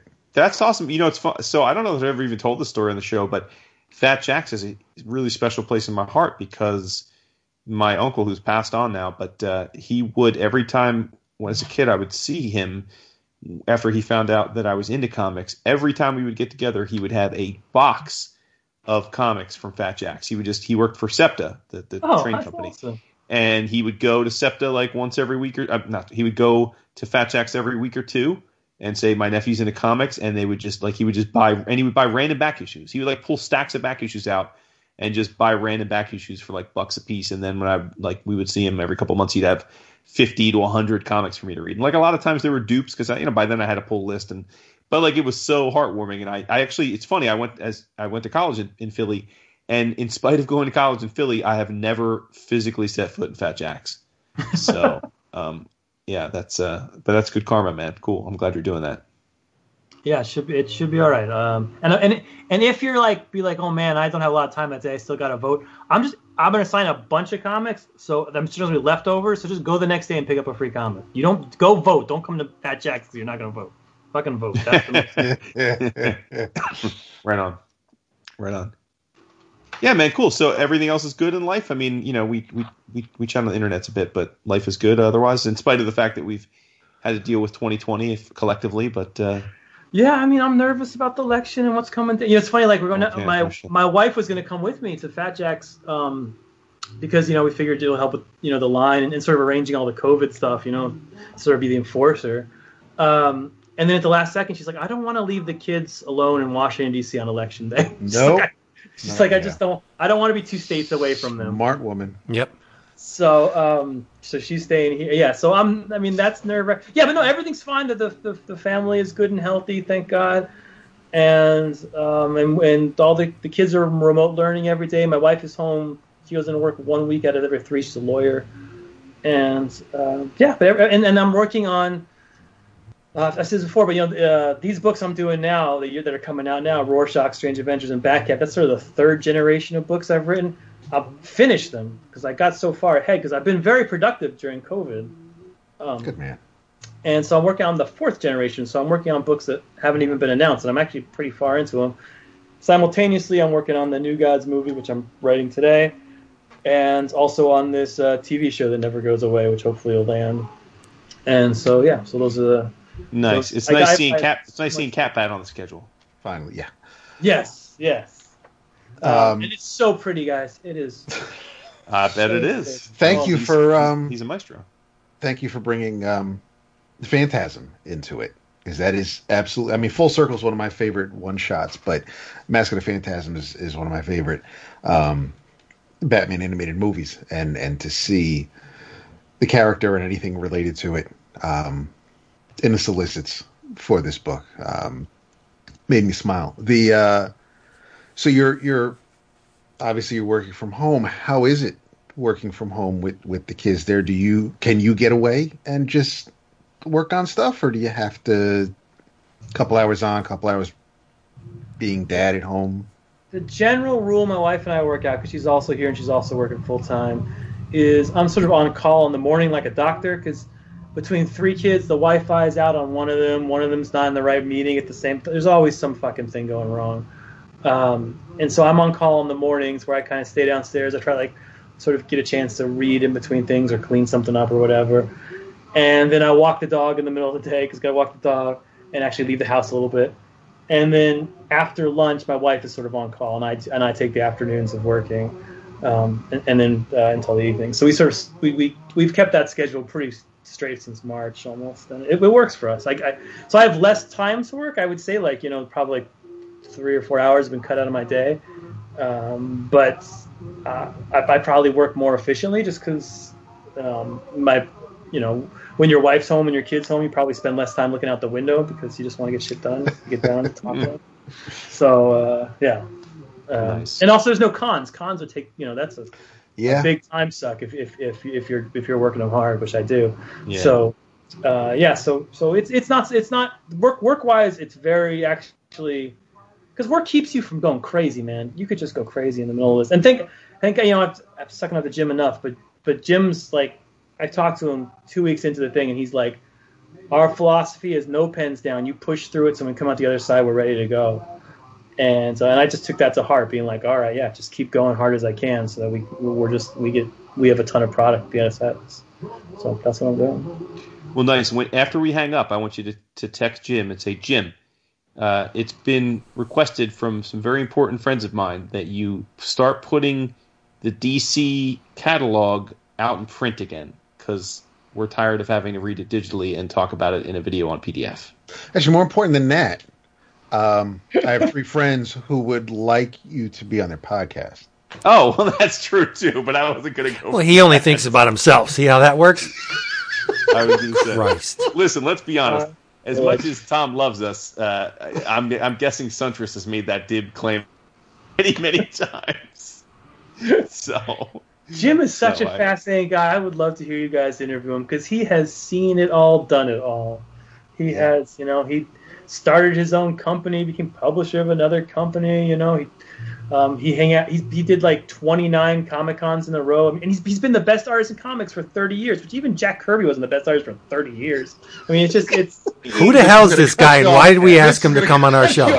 Tom Athlete. We're gonna have to. Jesus, that's it. That's coming out. I mean, one of them. Let's believe that. Yes. But I'm allowed to say that. He told me I could have one of the Backcat covers, and I just had to decide which one. I'll check in with you. Let's see if you are. Jeez. He owed me one from that Backcat splash. That's right. Oh, that's right. We talked about it earlier. That's right. Very nice. All right, my dude. Well, listen, thank you for popping on. I know you're a busy man. You got movie scripts you're in the middle of, so much love to you for popping on the fly. Yeah, I got to rewrite this scene. It's standing in front of me. I realized I wrote it, and I was on a trip, and I was like, "Oh man, I wrote that wrong." God, it's like a wonderful and a great thought when you're like, "Fuck, I wrote something wrong." Because you know the way to write it right, but you have to redo it.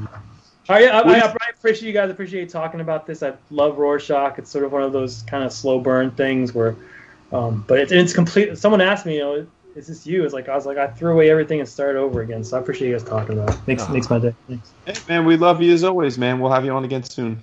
Anytime. Thank you, Patreon, for subscribing to these guys. They're the best. And go vote. That's right. Yeah. Yep. Most important thing you said that entire time. Yep. That's right. I'm telling you. Get your asses out there and vote. Thank you, Tom. Man. We'll talk to you soon, Tom. Take care, y'all. Thanks. Good night. Dap. Yo. Did you notice the moment when Tom said, yeah, I was right. I was on a treadmill and I was writing that thing where Jason was going to indoctrinate Tom into the cult of the Peloton. And he didn't have that chance. He didn't have the chance to do it. But it was in your head, wasn't it? I said it, but he just talked right through it. Oh, you did say it. Yeah, I said it under my, like I was about, and then, but he just was, then I realized he wasn't done his thoughts, so I pulled back. Yes. See, Reverend Jim. I asked him, is it the Peloton treadmill? I actually said fuck a treadmill is what I said. Yeah, Peloton's the way to go. But that being said, Peloton does have a treadmill, so. Yes, they do. Oh, that's nice. So there we go. We do an impromptu to talk about Rorschach, and we get the man himself. That's awesome. You did it. No, I mean, we did it. It was a collective, like, hey, why don't we... If you hadn't said something that Dap and I thought was cockamamie, I wouldn't have thought to test it. I still believe it is, but, you know... It's... Well, no, I mean, it wasn't. Wait, how can you still believe it is? That's the best part, and I'm glad he said it on the air. He said, yeah, it's canon. In fact, I cleared it with Lindelof himself, and I thought, I'm like... to come on and tell us that in yourself, because if I just say that you texted me that, it's going to sound like you're really, really big time in us. So nice. Well, as usual, we got to thank. Actually, wait, I'm sorry. I don't recall if I know Vince, you went into detail in the book. I gave my thoughts while Jason was texting, but I don't know if we actually heard what Jason thought about the issue. No, I loved it, man. I thought it was great. I know you did. I didn't know if there was anything you wanted to pick up. No, I mean, I think you guys covered it. Listen, I think I've said this. I don't think I said it on the show. I think I said it in our Slack. But honestly, when it was solicited, if Tom wasn't the writer, I wouldn't have been. Yeah. I would have thought of this the same way I thought of before Watchmen, meaning that I wouldn't have been like diametrically opposed to it, like other folks were. But I also wouldn't have been like, oh, I got to read this. In fact, like, you know, if this was John Smith writing, I would have been like, oh, I don't know. Is DC just trying to capitalize on the success of the show? But yeah, I mean, once it was a Tom thing in Black Label and the 12 issue, and you know, let's be honest, Tom is becoming the king of the 12 issue, right? Like that's kind of becoming his thing, deservedly so. So, yeah, I mean, I was excited for it. I think I'm much like y'all. I'm an unapologetic Tom fan, not just because he's our friend, because I do think he's very, very talented. And so I knew that, like, it wouldn't be a bad experience. But this was up. I mean, so I thought I would enjoy it, but I enjoyed it probably more than I thought I would, just in the sense that you all know this. I don't but and I know this may be blasphemy for some, and maybe this is how we can finish off the app. But I as much as I think Watchmen is the best comic book ever, I was never a huge Rorschach fan. Like, I viewed him as a vessel in the original, not someone that I cared about. So, and I know that's somewhat of an unpopular opinion, but yeah, like if you were to tell me, hey, one of your favorite writers is going to do a standalone maxi series about one of the Watchmen characters, and your editor-in-chief, who should they do? I mean, Rorschach would have probably been like fifth on my list. So, but with that said, I mean, first issue was killer. I'm fully aboard. Awesome. Well, one has to wonder that Dr. Manhattan's probably very boring to write. Yeah. You know? Yeah.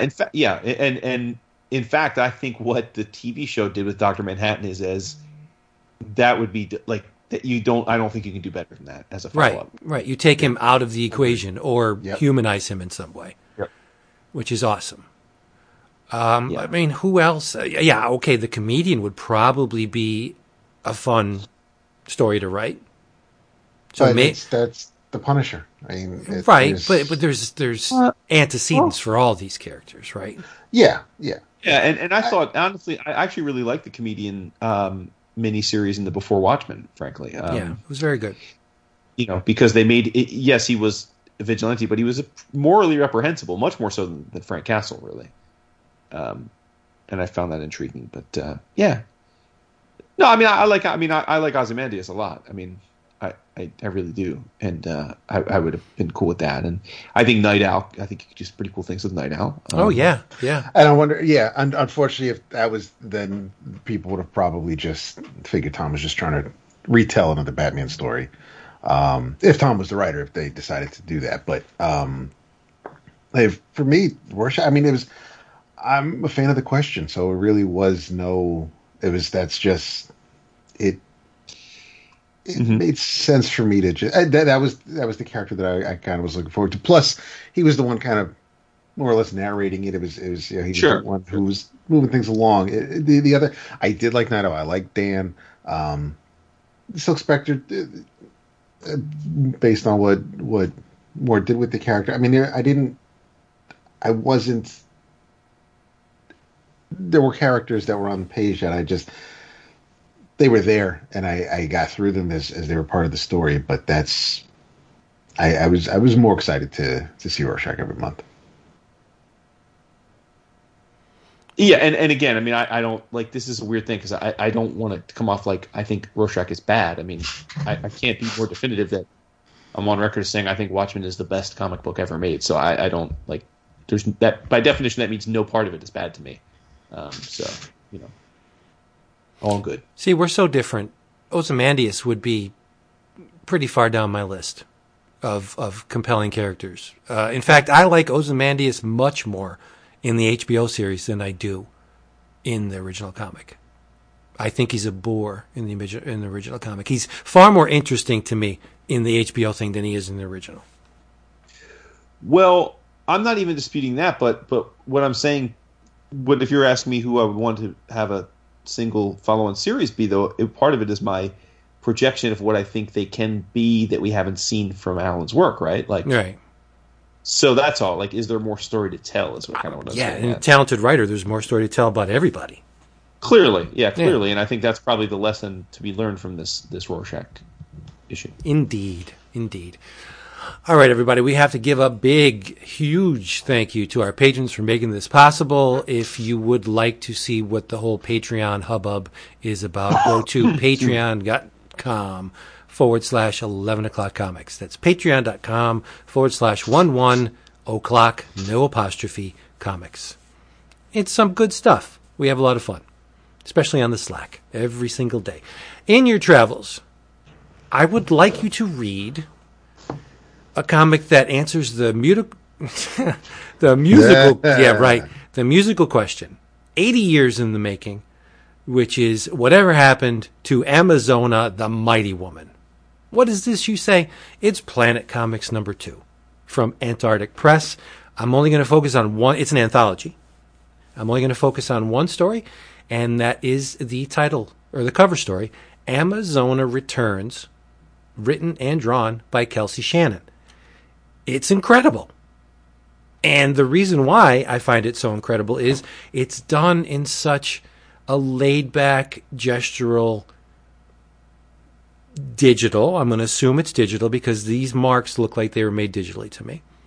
But it features a woman who fights crime. She's a superwoman. She's not entirely human because she has a much longer lifespan than your average human, but she has attached herself to a human being named Blake. And they have a relationship, and she is looking at her life, which moves very slowly because she has such an extended lifespan.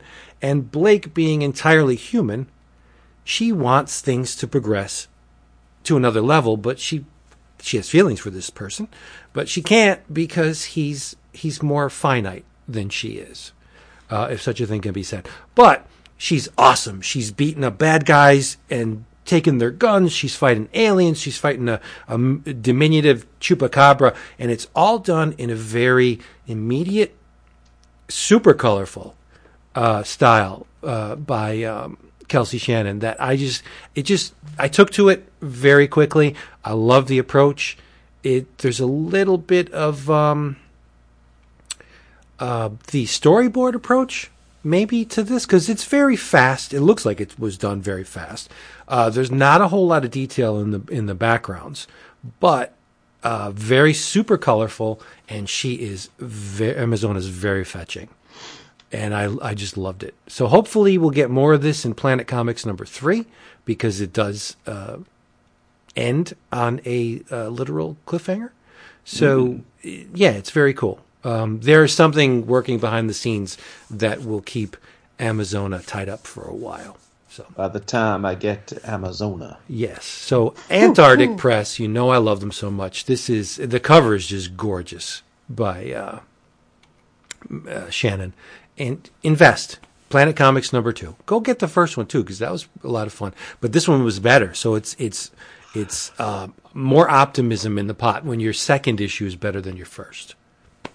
And, of course, it's an homage to the original Planet Comics. Ask Roy Thomas what that is.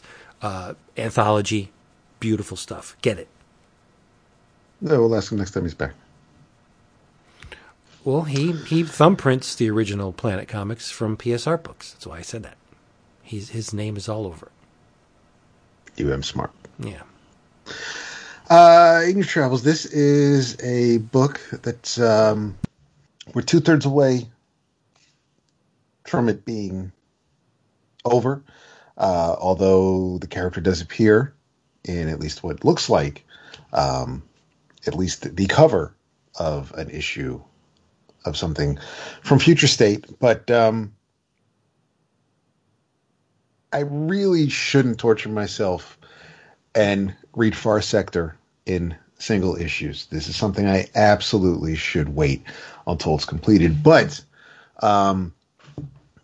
N.K. Jemisin is writing such a solid tale, and Jamal Campbell's art, where I enjoyed the work on Naomi, and I liked what I saw when Far Sector started, but something happened with the 6th issue where it just I don't know if it was. Well, I don't think it was the pandemic. There was a delay between issues. And that was something else where it took me a minute to get back to it.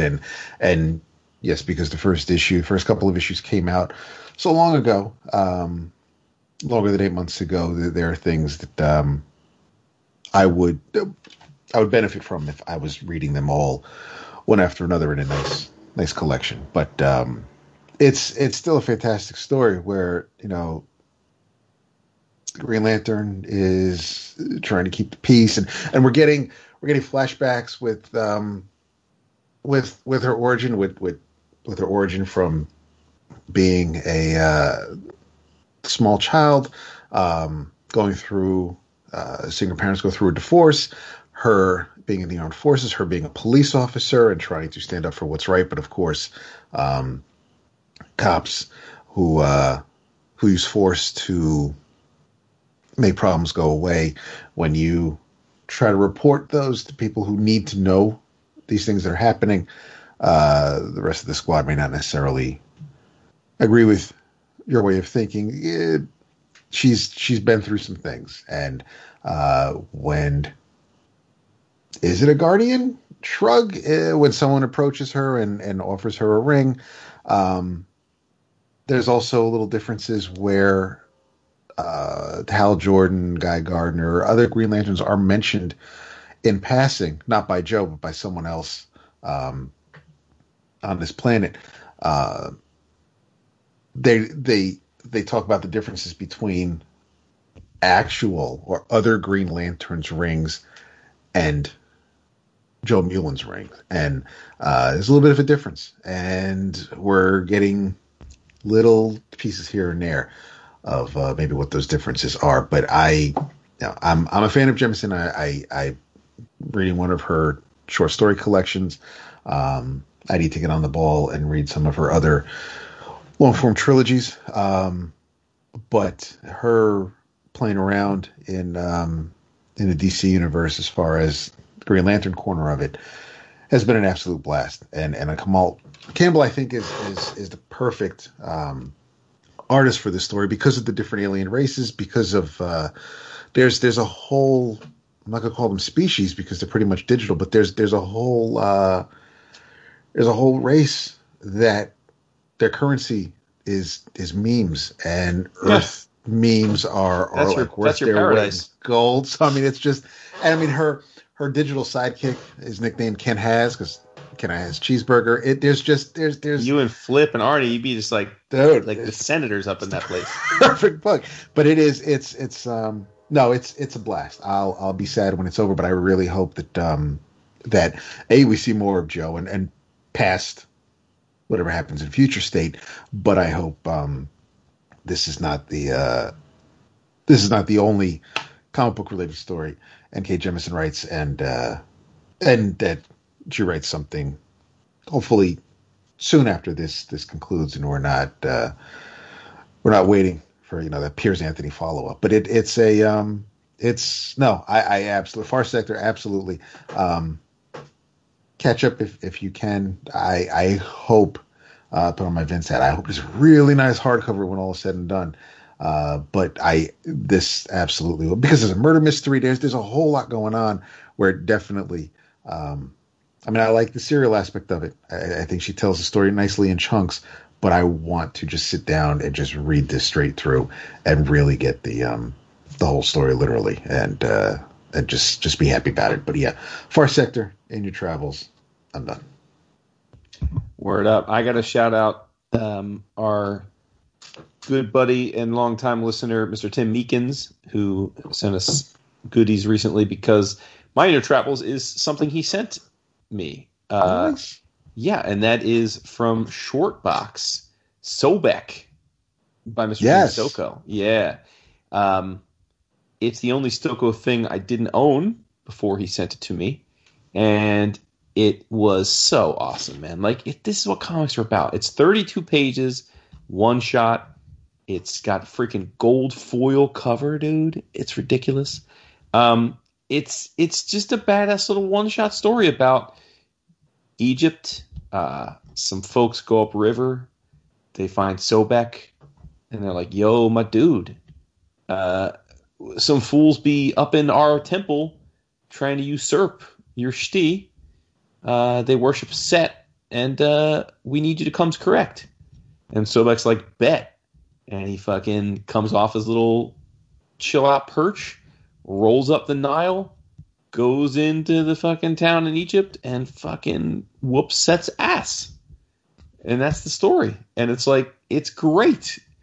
I mean, Stoko, it's the perfect visual aesthetic for Stoko.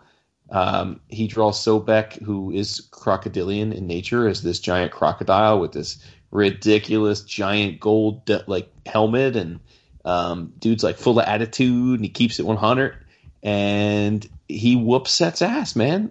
Which is interesting because in Egyptian mythology, Set is his dad, but they don't really. Stoko kind of doesn't mention that, or at least plays fast and loose with it. But either way, man. It was fantastic, and it's like a reminder that not everything needs to be hundreds of pages to fulfill. 32 pages in and out, and it was dope. Don't need any more. Felt fully satisfied, and Stoko is such an incredible cartoonist, and the detail he puts in a page is just jaw dropping. And I can't thank Tim enough for helping me recomplete my Stoko library. Cool. Excellent. Yeah. I have to give a big thanks to Jeff Carter. Just a big thanks. And that's it. Okay. Yeah. There you go. He knows why. Mm-hmm. Oh, and support your Inktober people out there. It's Inktober. We're midway through. There's another one, too. What's the Halloween-themed one? There's Inktober, and there's another drawing Halloween extended thing going on this month, the name of which obviously escapes me, but Inktober is the first, right? Yeah. Vince, I don't know if you have Hulu. Do you have Hulu? I don't have Hulu, no. Because they have a new show called Monsterland on it. What's this? It is a horror anthology show. And isn't there the Clive Barker Books of Blood also? Now, see, that I would watch. Yeah. Well, the image for it is freaky. That may be, but this is not. Monsterland is based on a series of books by Mary Laws. So it has nothing to do with the Clive Barker, unless Clive Barker also adapted Mary Laws. Well, no. I'm just saying that I didn't mean to say that they're not related. I just know that you mentioned that Vince might enjoy that. But being a Clive Barker fan, I figured Vince would also enjoy this. Gotcha, Books of Blood, yeah. So that's a pretty high bar, Books of Blood. That image is so freaky. Yeah, but those are great stories. In fact, they would probably be my favorite things that Barker has written. So I don't know. That's one of those things where I would love to see it, but I would also hate to see it, right?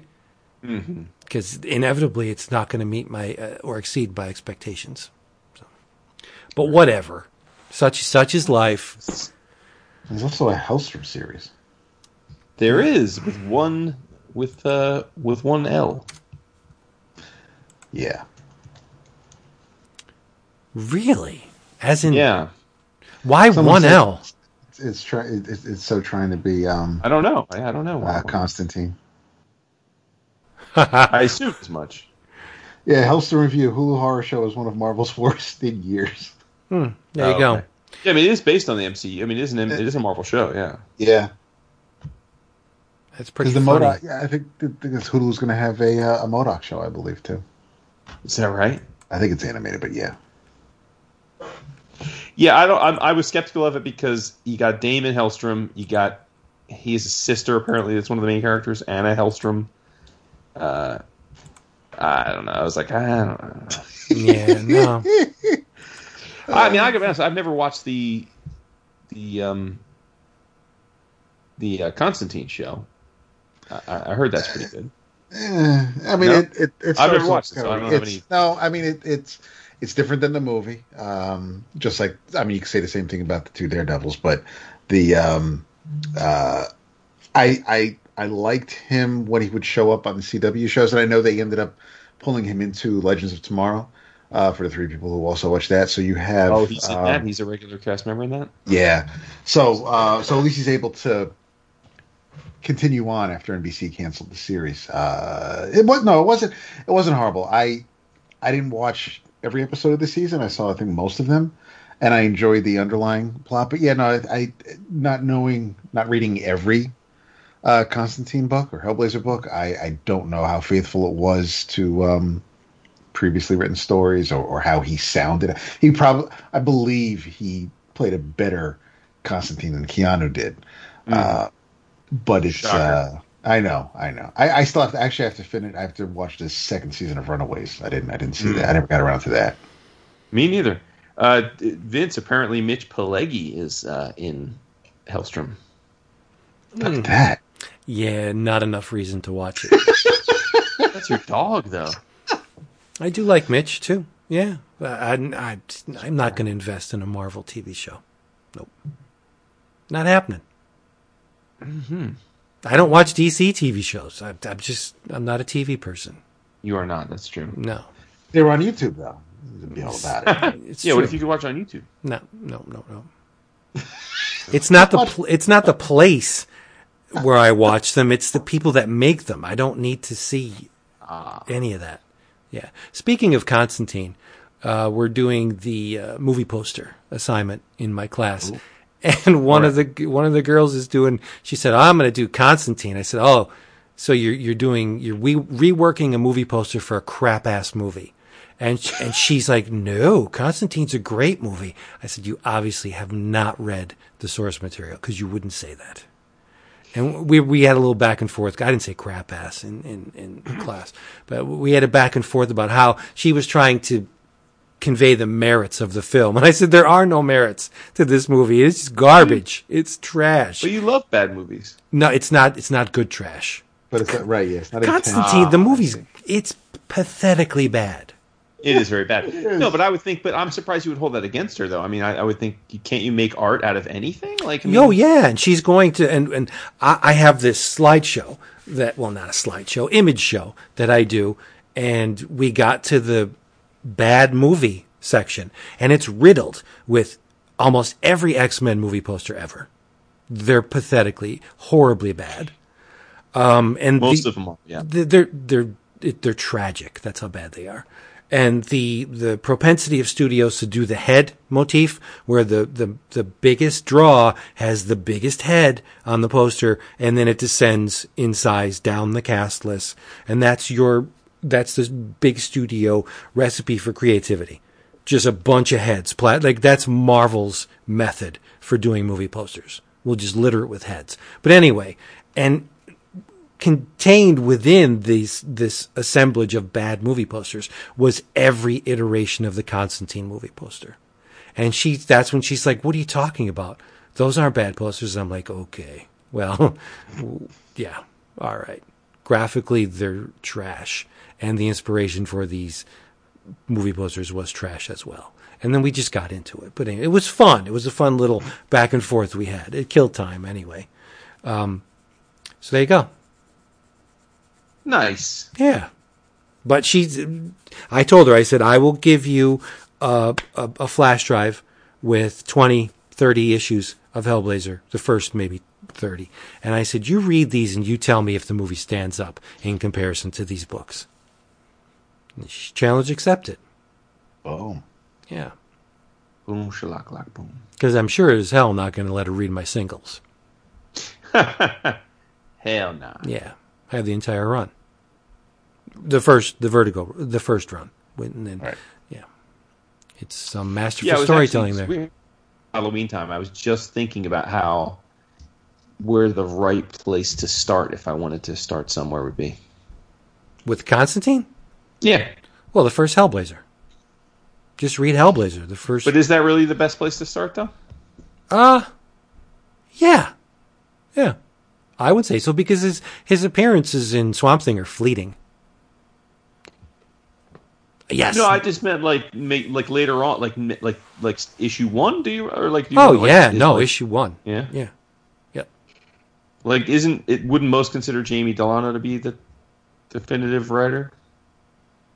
It's hard to say. I mean, has been a lot of good writers that did Constantine and or. Yeah, I would just read that first. Read the entire series.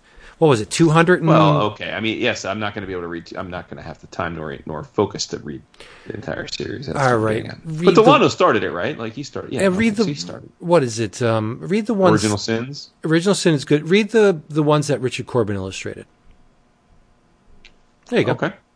All right. It's great. I may in fact do that. It's all great. Yeah. All right, we hope you had a great time. Surprise. Boom, Tom King. We thank him for showing up.